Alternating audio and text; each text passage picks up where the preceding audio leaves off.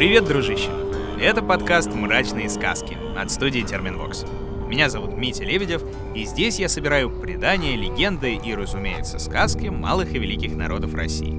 Одни говорят о жутких созданиях из потустороннего мира, которых побеждают храбрые герои, а другие — о жадных и кровожадных людях, злодеях и подлецах, которые готовы сделать что угодно с другим человеком ради наживы и власти. Не знаю, как тебя, а меня такие вот истории пугают даже больше. Ну, на то они и мрачные сказки. Сегодня расскажу тебе сказку, которая пришла к нам от аварцев. В России живет около миллиона аварцев, и почти все на своей исторической родине, в Дагестане. Веками аварцев считали храбрым и воинственным народом. Недаром на их флагах и гербах изображают волка со знаменем или штандартом, как символ смелости и отваги. Каждое аварское поселение было крепостью. Каждый мужчина был воином. С ранних лет они обучались боевым искусствам и готовились отражать набеги неприятелей. Не мудрено, что и аварские песни рассказывают нам о героических сражениях с захватчиками, о великих битвах и славных победах прошлого. Вот как говорят аварцы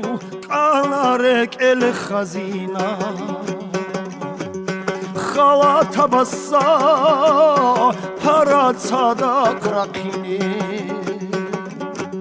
амух кезеби сунеби харадида ҳурқуб ҳагири гоҳорек эл аништуеги ҳуршизе Жил не жил когда-то один славный бахарчи, то есть храбрец.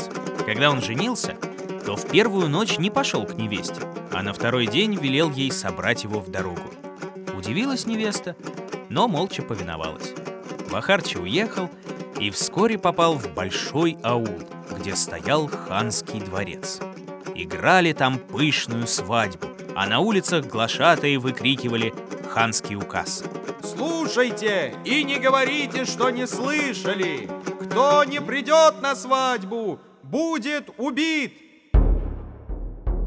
Бахарчи вместе со всеми отправился на пир но по дороге встретил одного старика. Опираясь на клюку, он схватил его за руку и проговорил. «Вижу, юноша, ты не здешний, и обычаев хана нашего не знаешь». «Верно, издалека я приехал». «Тогда запомни, за столом не пей из рога первым». «А что, если я не последую твоему совету, отец?» «Тогда ты должен будешь побороть самого сильного нукера — самого страшного воина из дружины хана. Не справишься, и тебе отрубят голову.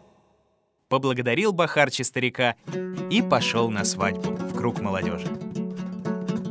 Вскоре Тамада налил всем полный рог вина и предложил выпить. И я приглашаю поднять этот рог за здоровье молодых!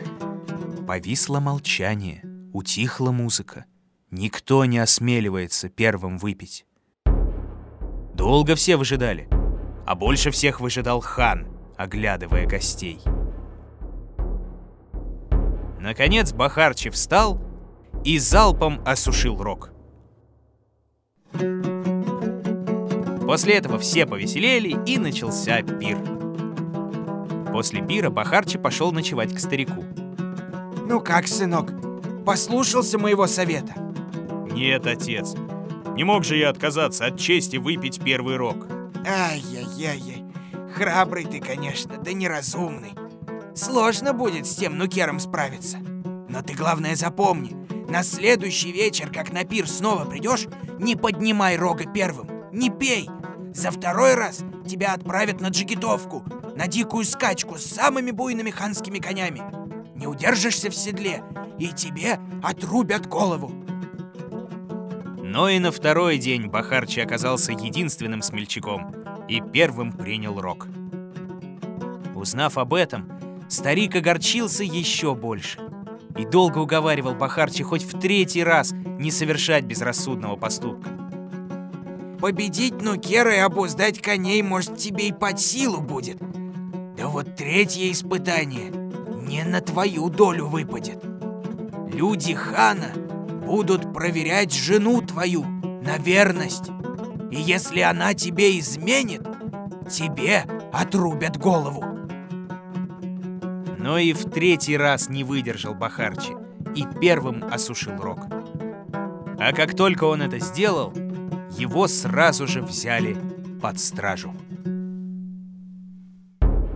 На следующее утро на базарной площади собралась большая толпа.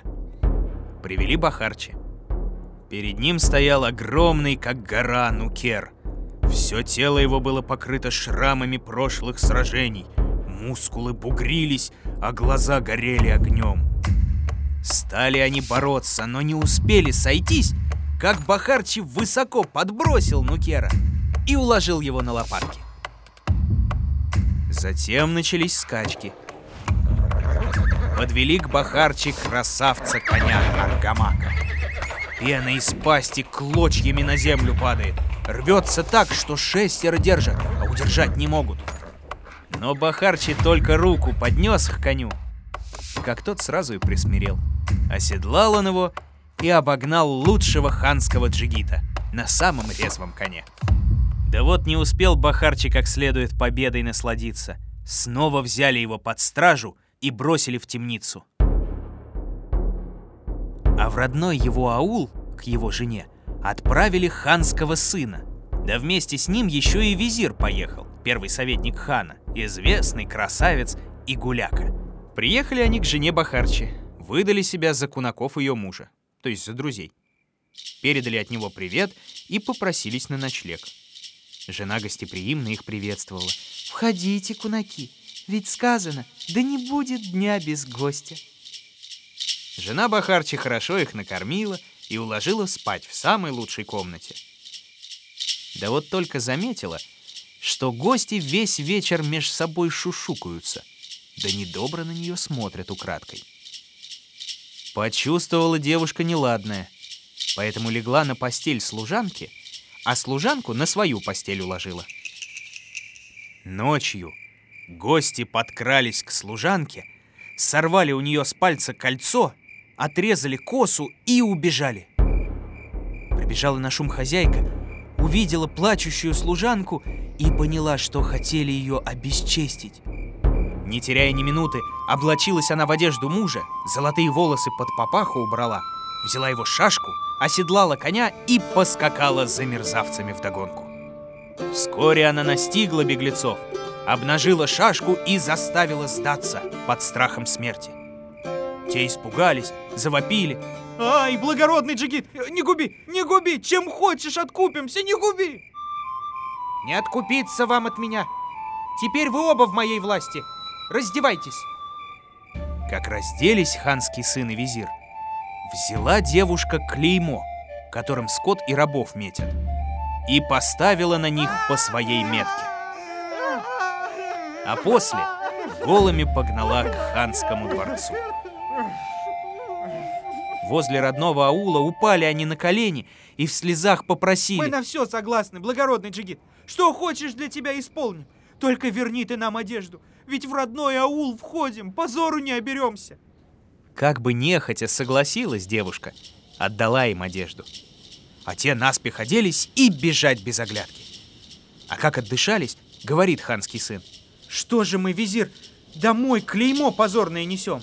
Ой, да кто об этом клейме узнает? Под одеждой не видно.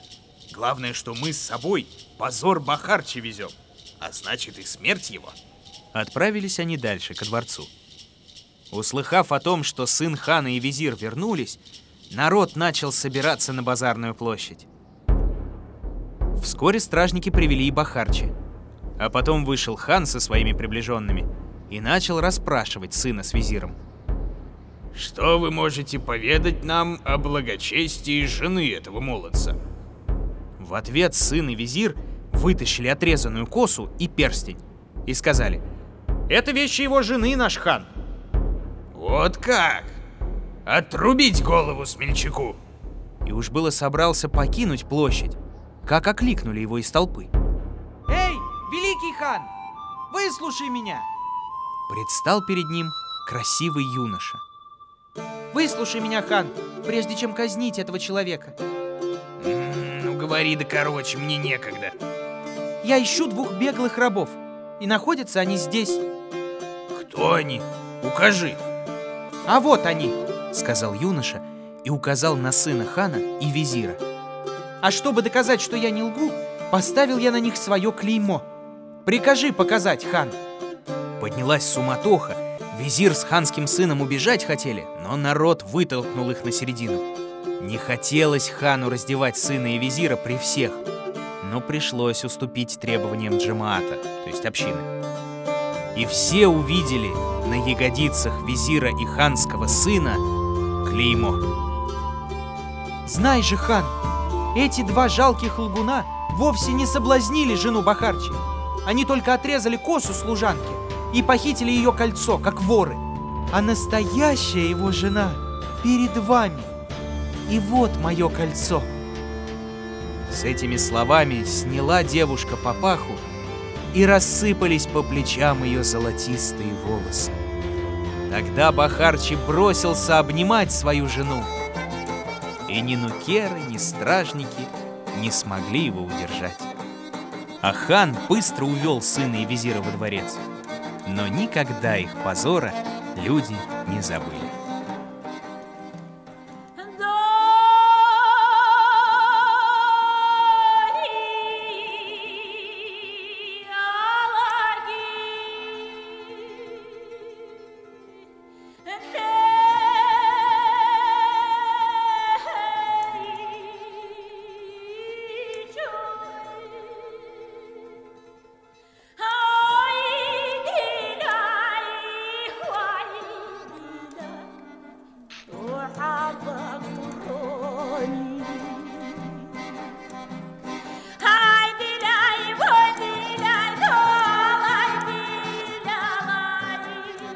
Везде, где ты слушаешь подкасты, тебя будут ждать новые истории других народов России. Но это только если подпишешься на «Мрачные сказки». Можно это сделать в мобильном приложении и на сайте SoundStream, в Apple и Google подкастах, на Кастбоксе, Яндекс Музыке и на Ютубе.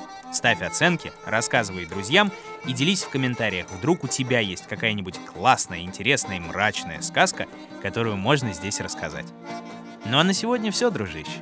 Все.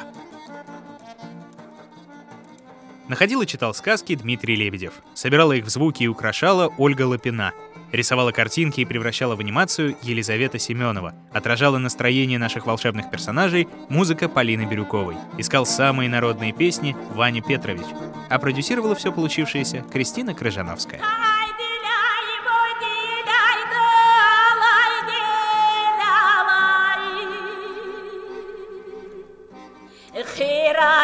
Doni